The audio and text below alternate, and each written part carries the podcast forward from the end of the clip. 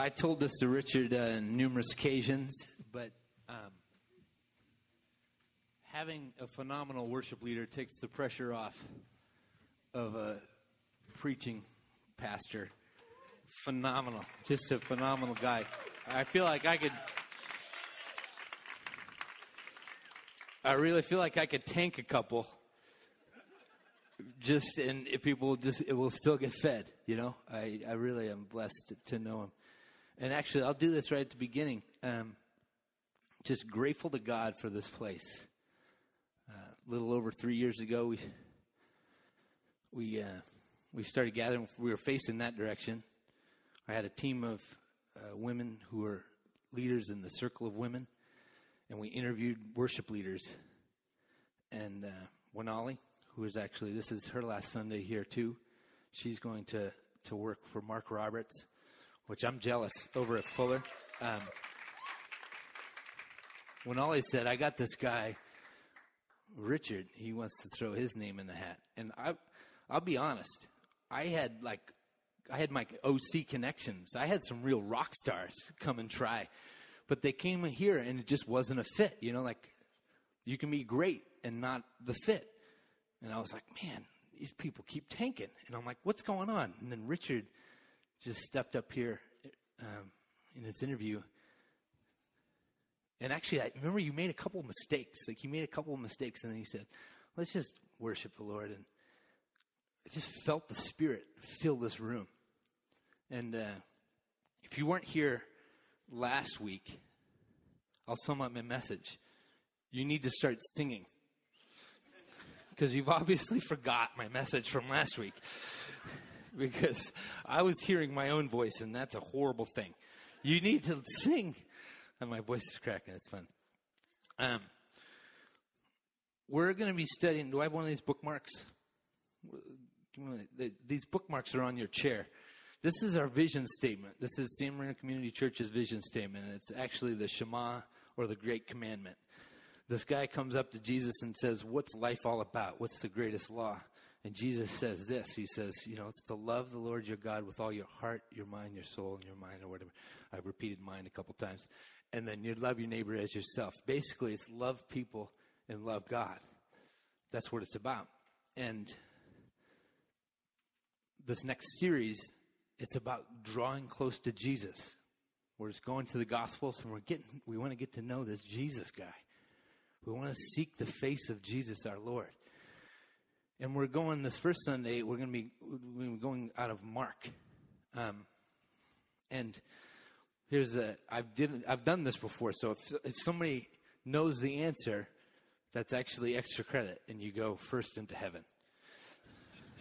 Okay, but what's the gospel of Jesus according to Jesus? Paul proclaims Jesus his life, death, and resurrection as the gospel. That's his good news. But Jesus himself preached about one thing more than he preached about anything else. And he says that this is the gospel, this is the good news according to Jesus. And it, it's in chapter 1 of Mark, if anybody has a Bible. And I'm going to open it up there, right there. And I'll, I'll tell you before I embarrass anybody.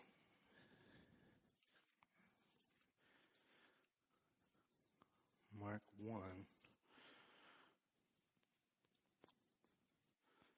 Here it is. It's the first words of Jesus. If you have a red letter Bible, it's the first words of Jesus in, in the Gospel of Mark.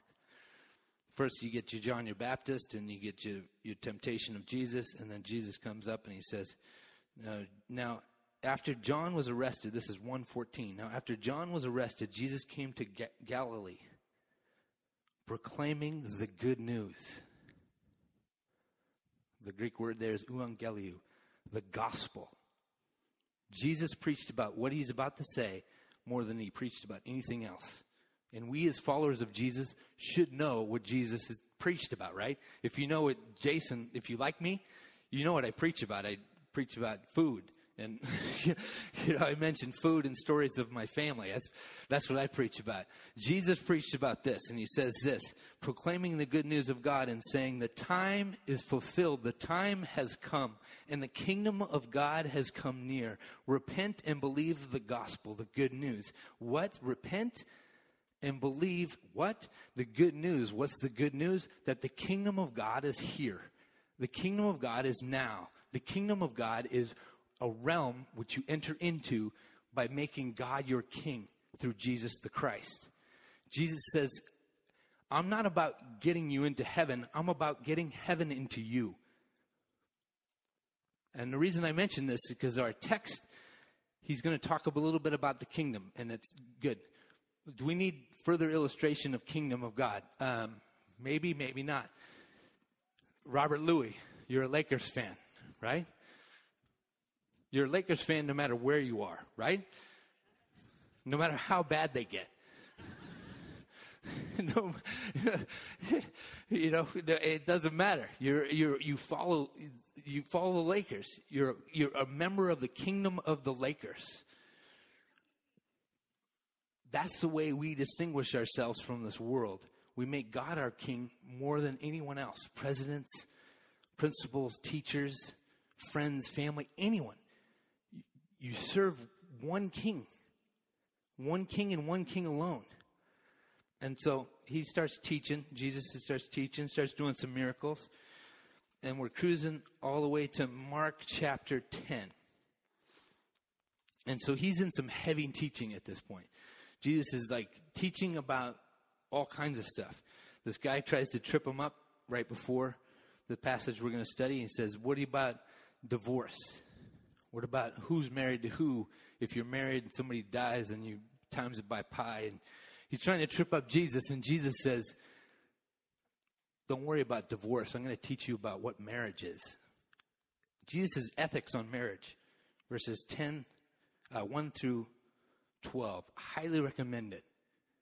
Jesus has ethics on marriage, and he, here's a spoiler alert. It's not about a beautiful day. It's not about a wedding dress. It's about a man and a woman recreating creation. It's about a man and a woman being a reflection of a triune God. It's about a man and a woman doing what a man and a woman were designed to do since before God made the world. So, highly recommend it. Don't have time. Going to 10, verse 13. This is our verse for this this uh, this morning. Sorry, it's taking so long. Roundabout. People were bringing little children. People were bringing the little children to him in order that he might touch them. The, disciple, the disciples spoke sternly to them. But when Jesus saw this, he was indignant and said to them, Let the children come to me. Let the children come to me. Do not stop them. For it is for it is to such as these that the kingdom of God belongs. Truly I tell you, whoever does not receive the kingdom of God as a little child will never enter it. And he took them up in his arms and laid his hands on them and blessed them. And in this tradition, I say, This is the word of the Lord, and you respond, Thanks be to God. A little while ago, um, my little brother, he was getting, eh, we were, I was studying my, my personal Bible study, like uh, just my my quiet times, I was studying some stuff of Paul, and it came across that part where um, it says, Paul says, "Follow me as I follow Jesus." And so I wanted to be all deep and theological, like I always am. And I went over to my little brother and I said, "Follow me as I follow Jesus." And Andrew goes, uh, "Why don't I just follow Jesus?" I was like, okay. Checkmate, my friend. I see you know this game. first first point, first little whoa. This sh- this is a lot shorter. Than, I was closer than to you. I almost hugged you, Thomas. Okay. Uh, first little observation. The parents are taking their kids and putting them in Jesus' path. Put your kids in front of Jesus. Put yourself in front of Jesus.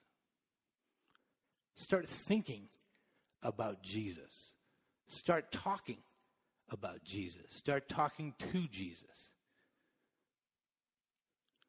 How many in here have ever played a full round of golf?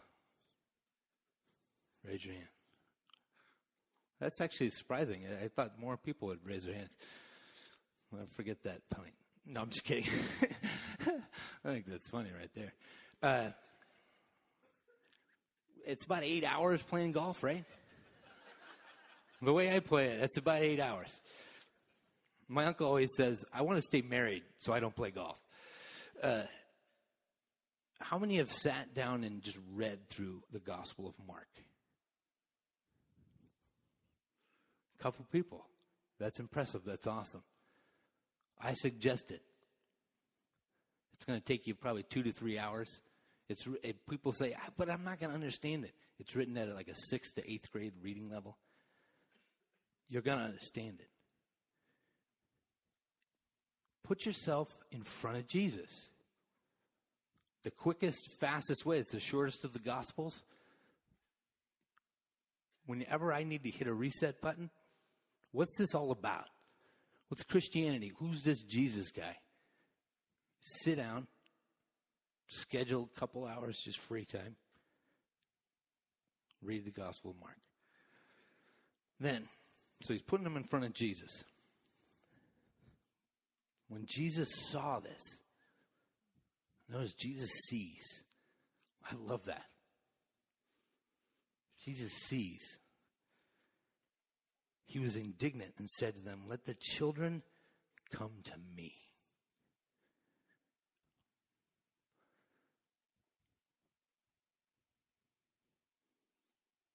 Very few things make the Son of God angry.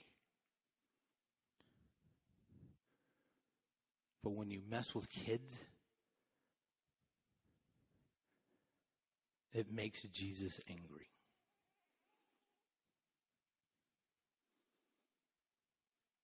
My family went through some horrible valleys where the safety of my children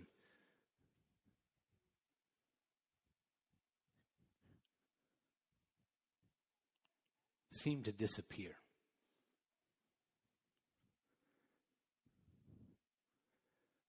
My one, my only comfort is that Jesus was angrier than I was. You do not mess with kids. I was talking to a friend of mine that was just talking because I'm leaving. Everybody heard that, right?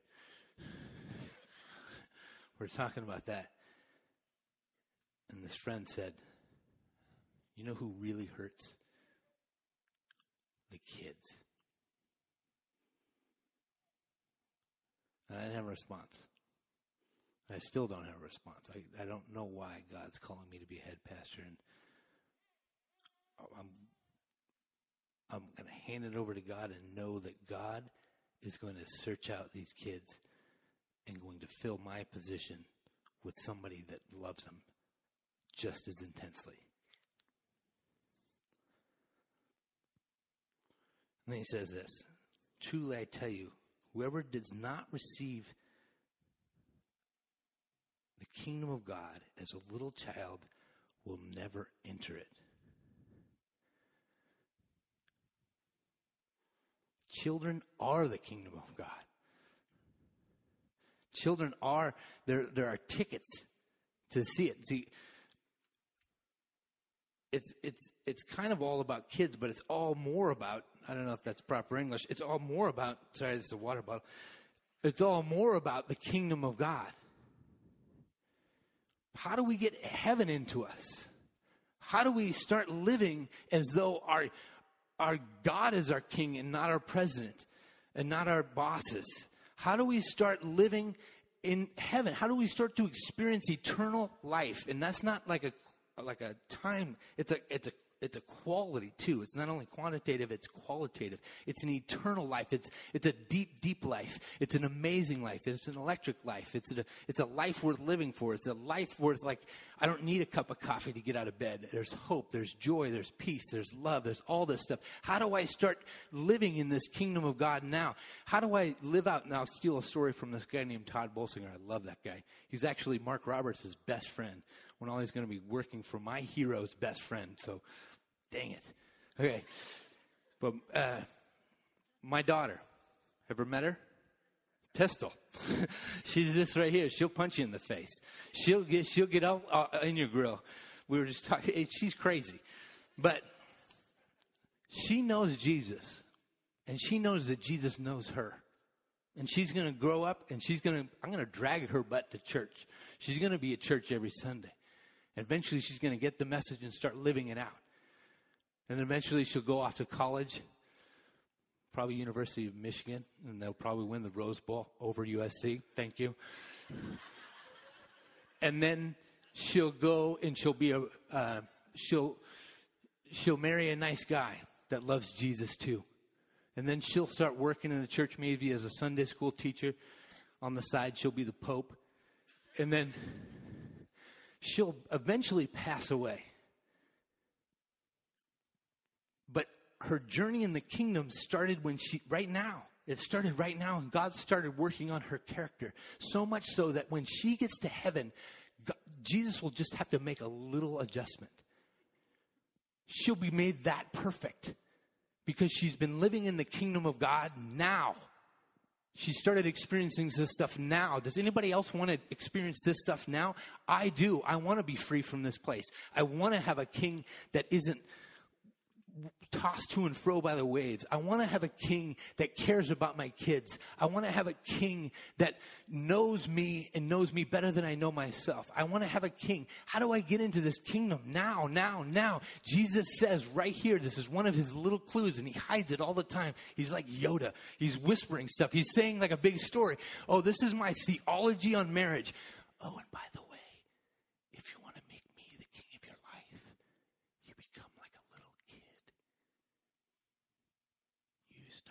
you start to have imagination like a little kid. You start to be content like a little kid. You start to ask for stuff simply like a little kid. I'm hungry. I need some food.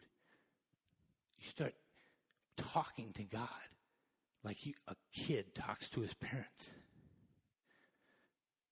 You start believing that your heavenly father is better than your earthly father in that he wants more for you. We get into this kingdom, and the little clue that is in this passage is we have to have faith like children. What does that mean? Stop being cocky, Jay.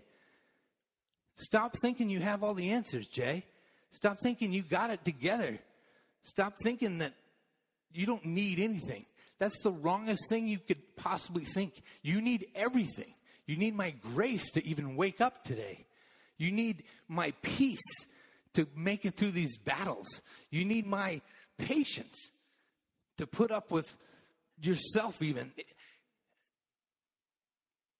We need to become like little children. That's my second point. And then he ends it and I love this. I just love it. He grabs the kids. I love, I love that picture. It makes me want to, I can't, I'd probably break my femur again. But he just grabs the. And it's like, if, if there's a photo op in the New Testament, this is it. Jesus grabs the little kids and he holds them. Yeah, I just I, I want to read that again. And he took them up in his arms. He took them up in his arms and laid hands on them and blessed them. There's a couple places I'd like to be in the New Testament. This is probably one of them. Why do the kids run to this guy? So many questions. Well, is he, is he, he's got this magnetism. And the first people to trust him are kids. And the kids come in and he grabs them and he blesses them. Such love, such beauty, such, it's God in a bod. That's what my youth pastor always say. God in a bod. But it's God wrapped in flesh. And this is one of the only snapshots that we get of Jesus hugging. Jesus hugs kids. If he came in here, he would say, I don't really care about Jason or Jeff. I want to hang out with these guys. And he'd grab them and hug them. The kingdom of God, in so many ways, is flipped. Who has the least amount of power in here? The kids, right? But in the kingdom of God, not so. He's as close to a saint as I am. In fact, he's, he's closer because he's got this childlike faith. He flips it, and Jesus says, It's not about what you see, it's actually about what you don't see. And it's about people serving a king when they can't see this king, but they know this king is more real than anything they see. And these kids have a, a marking on it, and you need to learn from them. I'm going to end. We're going to end with one last challenge, and it has to do with um, children that don't have a chance because they're born in the wrong place. And this is a call um, to us as a church to care about what Jesus cared about. And uh, let's roll this video.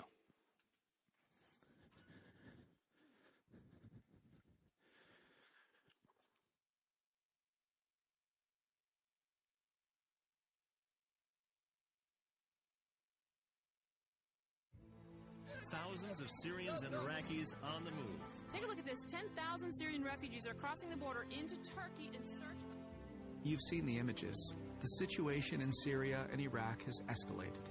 Hundreds of thousands have perished. Tens of thousands are fleeing their countries to try to find safety in Europe. But what about those you don't hear about in the news? Those who decide to stay put or move to another part of their own country or into Lebanon or Jordan or Turkey. They are the majority. While thousands are migrating from their homeland to Europe, millions are simply stranded in an unfamiliar place that isn't home. They leave with a suitcase or whatever they can carry. They leave quickly and head to an area they hope is safe from rockets and gunfire. These are the people, the mothers, the fathers, the children that need help now. Our church and the Outreach Foundation are working together with local Presbyterian churches and organizations inside Syria, Iraq, Jordan, and Lebanon to aid in this urgent crisis. But emergency funds are desperately needed today to feed these refugees and internally displaced people, to help with shelter, distribute supplies and medicines, and care for the wounded. This is our chance to rise to the occasion and meet our brothers and sisters where they are in pain, disbelief, hopelessness, and fear. Let's let them know we care.